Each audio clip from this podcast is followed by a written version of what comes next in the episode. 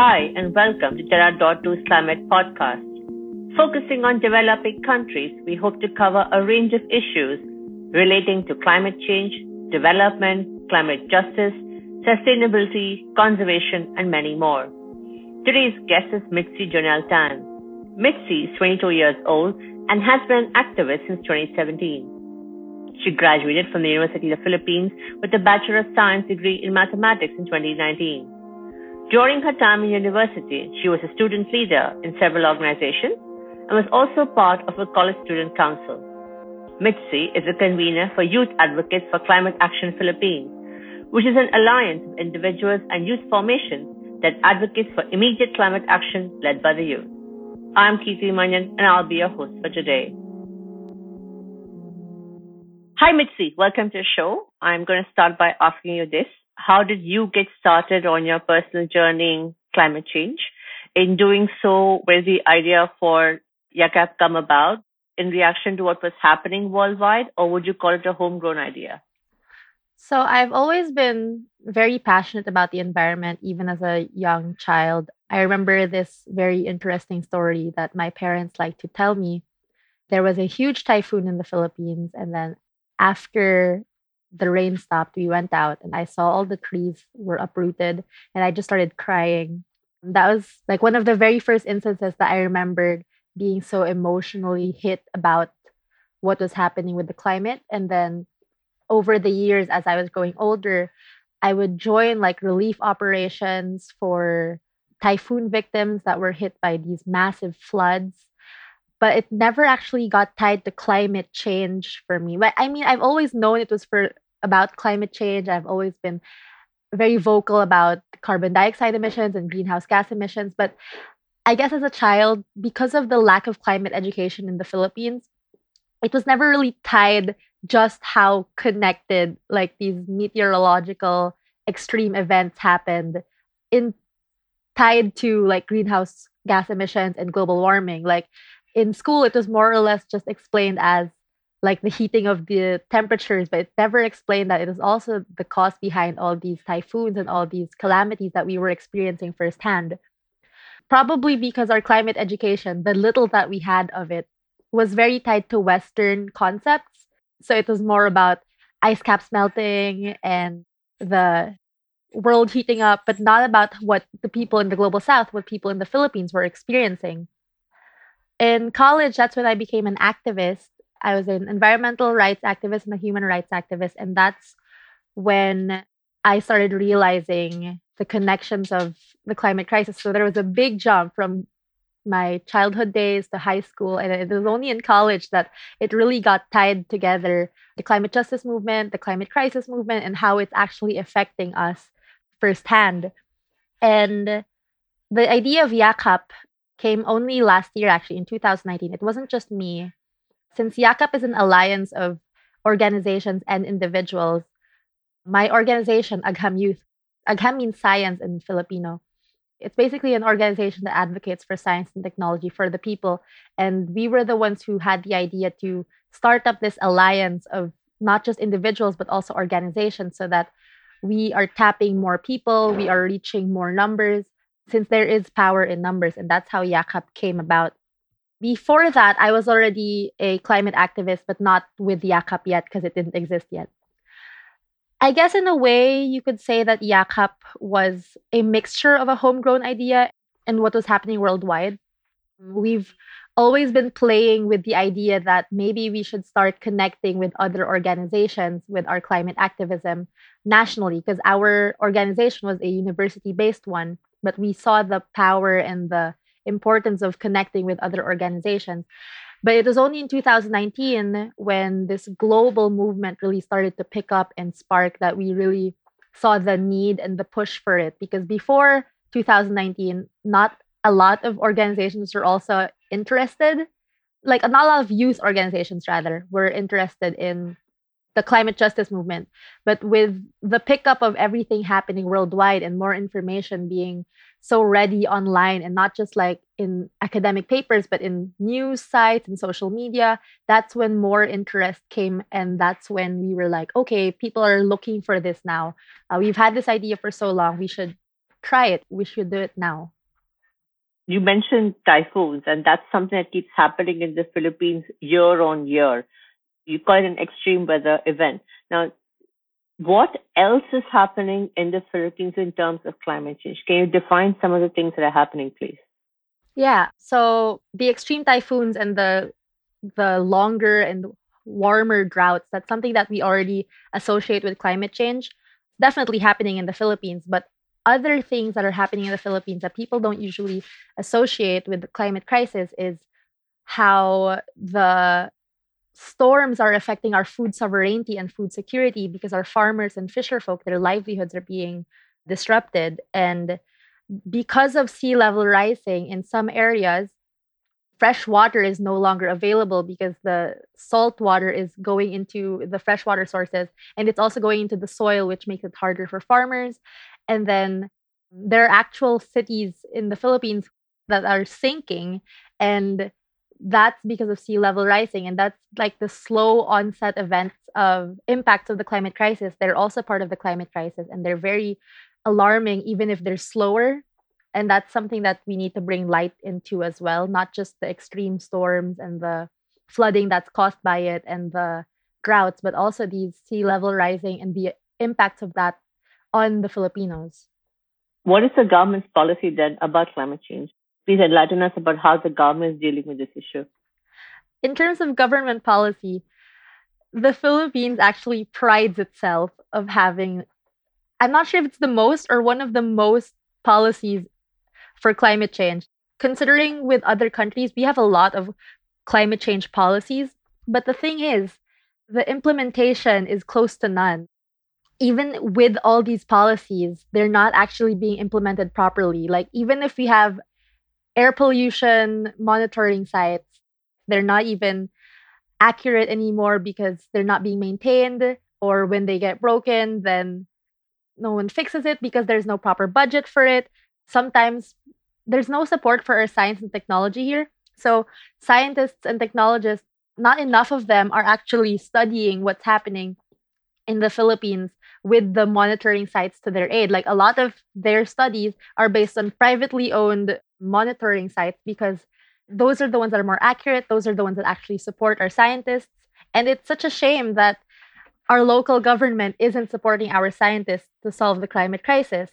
And even if, like, let's say we have all these policies on climate change, the other policies that we have are very opposite to them. Like, let's say we have a policy that allows wanton mining extraction, and we have government projects that cut down mangroves to build an airport city.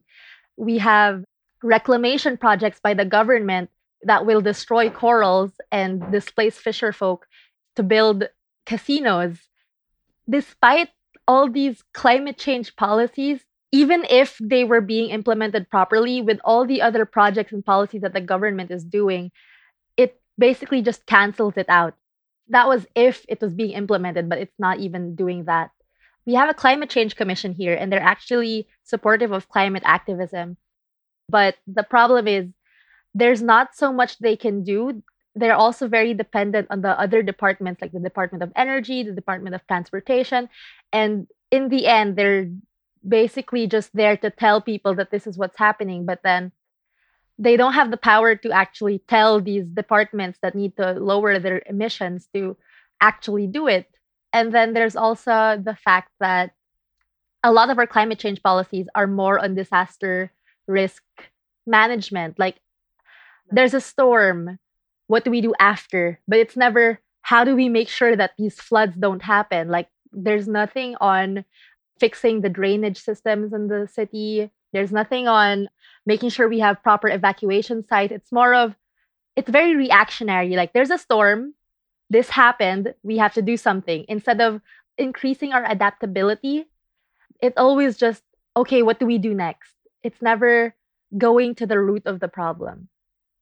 And then how do ordinary Filipinos react to the notion of climate change? I mean, if there's a typhoon every year, and sometimes it's, it's just monthly, especially when it's typhoon season, how do they react to the notion of climate change? And then when you have activism, and you're saying the Climate Commission actively encourages climate activism? How do ordinary Filipinos deal with climate strikes? Are they having the intended effect, or are people concerned with just day-to-day living, so to speak? Well, the Climate Change Commission isn't actively encouraging climate strikes. They were just supportive when we reached out to them. But if we wouldn't reach out to them, they wouldn't be promoting it. In terms of Filipinos reacting to climate change and climate strikes, we're still in the popularization stage of the climate justice movement in general. Like what I said earlier, climate education is not a big thing here in the Philippines, although recently our Department of Education is trying to include it into our curriculum, but that had to be put on pause because of the health pandemic that's happening. So that wasn't pushed through yet. Hopefully that helps younger children and more Filipinos know about climate education and the climate crisis. But even then, there's also the fact that quality education is not accessible to majority of the Filipinos who are in the lower sectors of cl- our class. So like the urban poor, our farmers, our fisher folk, majority of our Filipinos are from those classes. And even if you have climate education in schools, if these children can't afford schools or if they can't even attend school because it's too far from their homes, then it's not going to help them. So that's also one of the things that Yakap does really is we go to farmers and we go to fisher folk and we go to the urban poor and talk to them about the climate crisis. And it's not so much as teaching them about it because they already know the impacts. They already experience yep. it firsthand because they are the ones who are experiencing it firsthand. It's a brunt of it, yeah. Yeah, it's more of just giving them terms and like just putting labels for what they already know. And it we often learn so much more from them because the impacts, we see it, we read about it, but we never know how it actually feels. They're the ones who knows how it feels.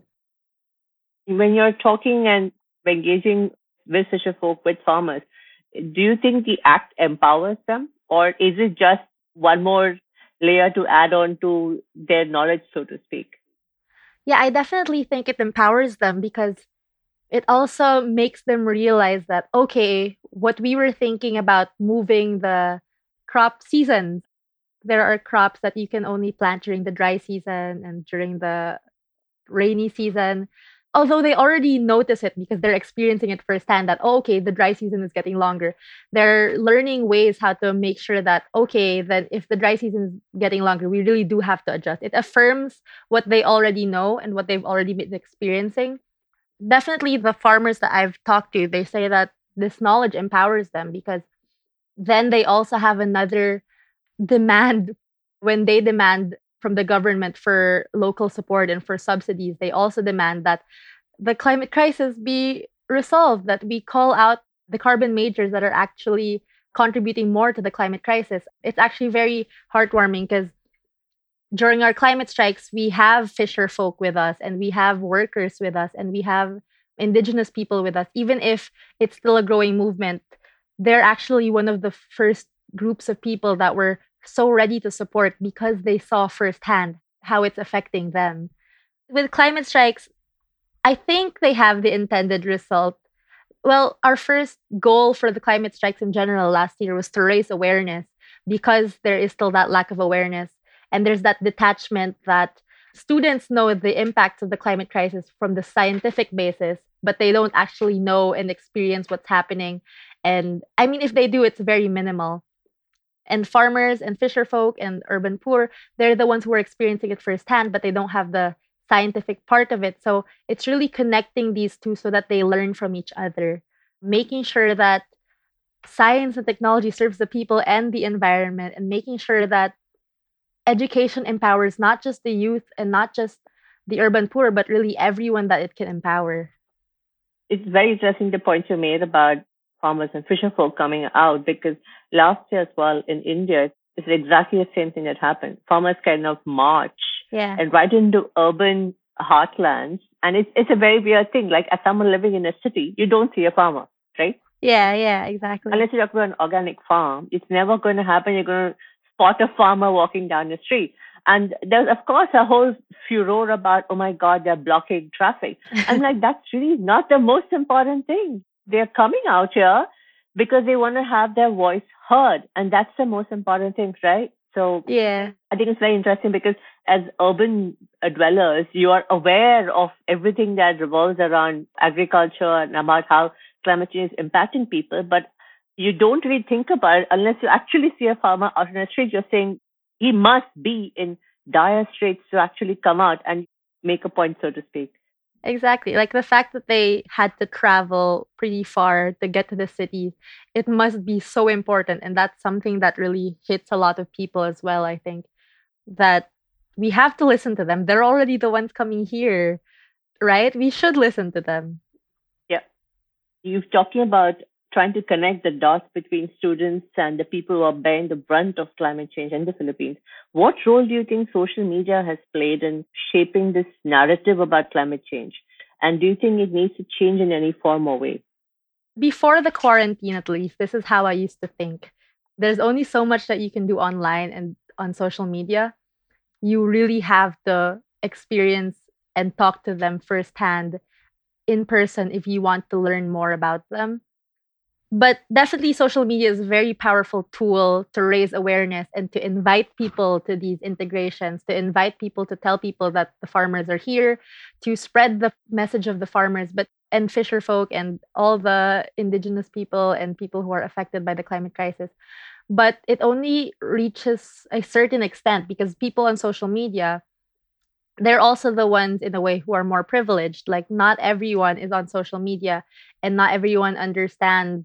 Even if we use our local language to explain the climate crisis, it's not even a good translation, right? Because it doesn't make sense. Like when we translate climate justice in our language, it doesn't even make that much sense, like because of the lack of climate education that's happening. So it's all very tied together that you really need to raise more awareness and go to people. And if they saw it online, if like, let's say someone from the urban poor who has access to Facebook sees climate justice online or even the translated version in Filipino of climate justice, they're not going to understand it right away. And it's so hard to explain something that intricate online.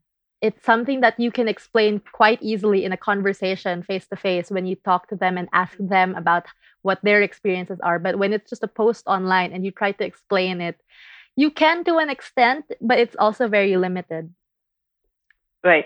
And I happen to reuse TikTok to generate climate change awareness. And was that a successful experiment? Yes, actually. So for people who are impacted directly with the climate crisis, you can't really reach them as much online. But for students and youth, definitely TikTok, Facebook, Twitter, it's a very powerful tool, especially TikTok, since it's a new platform that a lot of people are interested in. Like a lot of the youth are there. So that's why we have to make sure we're where the youth are, if that makes sense. Yes, absolutely. So TikTok is actually a very nice platform to have it because you can do so much with it. You can have like very informational posts and it's only like fifteen seconds to sixty seconds. You know, it's not that long. And of course, it's still very limited because it's such a short time, but it's enough to pique people's interest so that they search more, so that they're willing to learn more. You mentioned this concept of using Tagalog versus speaking in English or even just translations. Do you find that actually speaking in your local tongue, is that a better medium or do you think English actually kind of cuts across everything? I'm just curious. So when talking on social media, we usually use English just because the people who are on social media can understand English. And it's a lot easier to explain the climate crisis in English to the people on social media. But if we're going to the people who are affected firsthand by the climate crisis, we usually use Filipino or a mixture of Filipino and English. Mostly Filipino, and then we'll use like certain terms like sea level rising or climate crisis in English just because it's it's a lot shorter, because if you had to translate it, it would be like three, four words. Right, okay, got that. And you talked about COVID nineteen already, but are there lessons to be learned from the fight against COVID nineteen that we can apply to the broader spectrum of climate change? Yeah, definitely. It's actually something that climate activists have been saying even before COVID nineteen. But I'm really hoping that because of COVID nineteen, the government actually finally realizes it. That first, we have to listen to experts from the field and we have to have science-backed policies. Because clearly that's not, in the Philippines at least, They were not doing that with the climate crisis, and they're not doing that with the COVID nineteen crisis. We have to prioritize the marginalized sectors and people and not profit. Otherwise, let's say with the COVID nineteen crisis, because they're starting to prioritize profit right now, businesses are opening, but since we didn't have mass testing or we didn't have contact tracing or anything like that, more and more people are getting sick. And because of that, the quarantine and the lockdown guidelines are easing up, but it's not because of science. It's not because we're getting better. It's because businesses, private owners are starting to complain and say that we need to open up again. The people who are getting affected by it the most are, of course, the workers.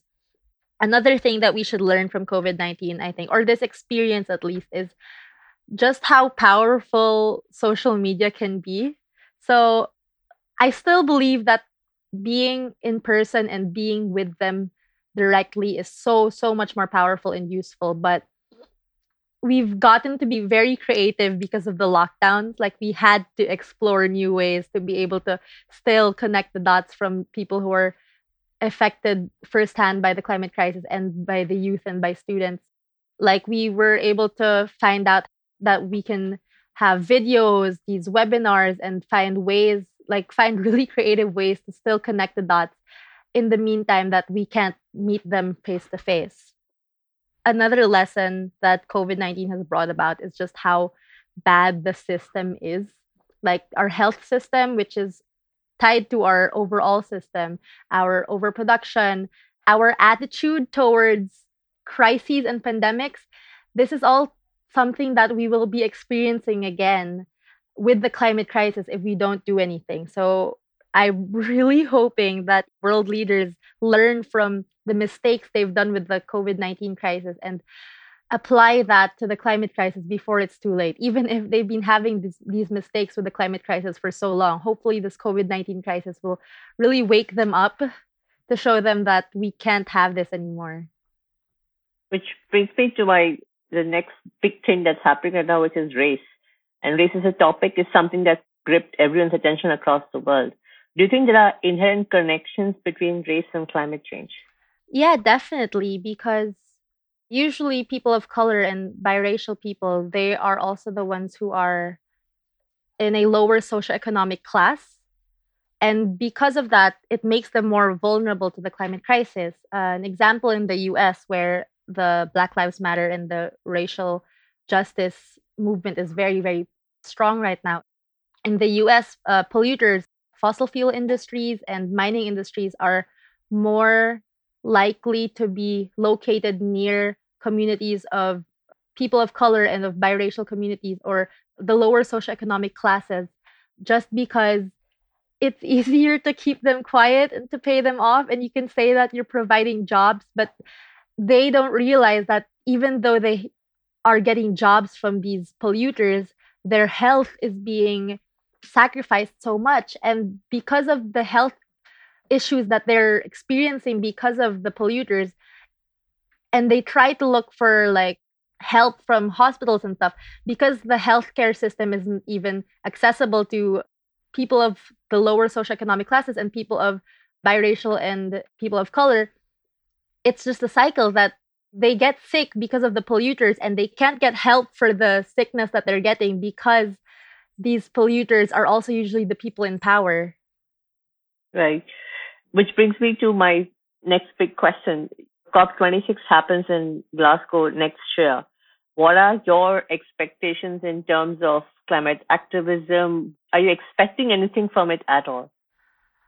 Honestly, with the how COP twenty-five went, I'm not super hopeful and positive about COP twenty-six, but I am still, dem- like a lot of us climate activists are still demanding for actual changes. We definitely need a binding agreement because the Paris Agreement, although it's, it's not bad, but the thing with it is it doesn't actually have the capacity to enforce the N D Cs by countries. You just have to trust them on their word. And what you've seen with world leaders lately and in the past, their word doesn't really amount to much when it comes to being faced with losing money.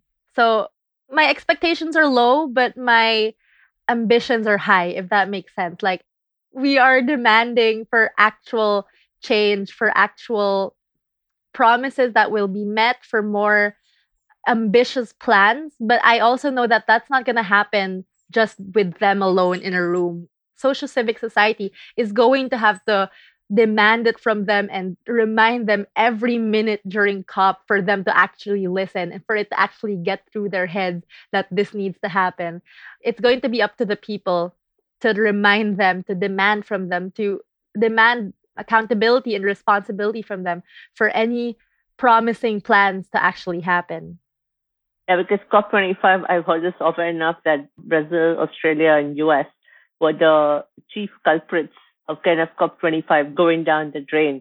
So I'm really, really hoping that is the same loop doesn't happen again for next year. Yeah, exactly. Yeah, to touch wood on that. Do you think we need to be climate alarmists? Do you think that would wake the world up, like crazy, scary figures and facts at people? And do you think that was going to wake people up into realizing that some this is imminent and it's happening now? The thing is, we don't even need to be climate alarmists because the science is already alarming enough. yeah, yeah. Right? I mean, when you think climate alarmist, you would think that it means like scaring people with crazy facts and numbers. But the thing is, the crazy facts and numbers are real. It's actually happening. And they should be alarmed already. And if showing them and really repeating to them over and over and over again, even if scientists have already done this, if the youth need to do this over and over again for them to wake up and to do something, then that's something that we should do. As long as we make sure that everything we're saying is still, again, backed by science and backed by facts, which it is. I mean, at this point, it's not even being called a climate alarmist anymore. I think it's more of like a climate realist. Like, you have to face the facts. And even thinking positive, I don't know how you can spin it to say that the science is wrong when scientists have said again and again for years now, not just in the past, like if they've said it since like twenty, thirty years ago, that something needs to change. We need systemic change and individual lifestyle changes aren't enough. Like, that's what the Intergovernmental Panel on Climate Change Special Report one point five already said. We need systemic change. And if that's not enough to wake them up, if we need to keep reminding them of this, if we need to like go on the streets and yell this at them, then that's what we have to do. And my last question then is, what do you think we, we need to do to save the planet? And what would your call to action be then?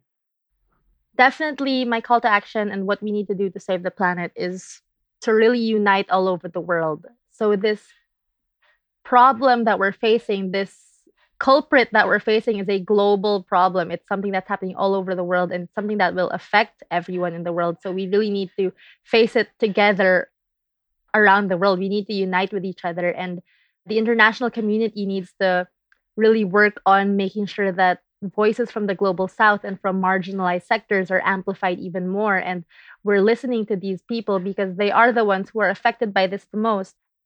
We need collective action, and it has to be youth-led, I think, because we are the ones, to be a cliche, who will inherit the world. And we do not want to inherit a world that is burning and countries that are sinking. Like, I do not want a Philippines. We have like over seven thousand islands, and in fifty years, that might be like, I don't know, five thousand or less because of the climate crisis. And that's not what we want. We need to band together. And we need to call out the carbon majors that are contributing the most to the climate crisis historically and currently. And they have the greater responsibility to solve this climate crisis. And governments of the world should live up to their mandate of serving the people. And they will only be able to do that if they decide to protect the environment, to prioritize people over profit. If we stop and transition from a global system that's full of greed and fueled by profit into a system that's planned and needs-based and actually considers what majority of the people need instead of the elite few. Thank you so much, Mitzi.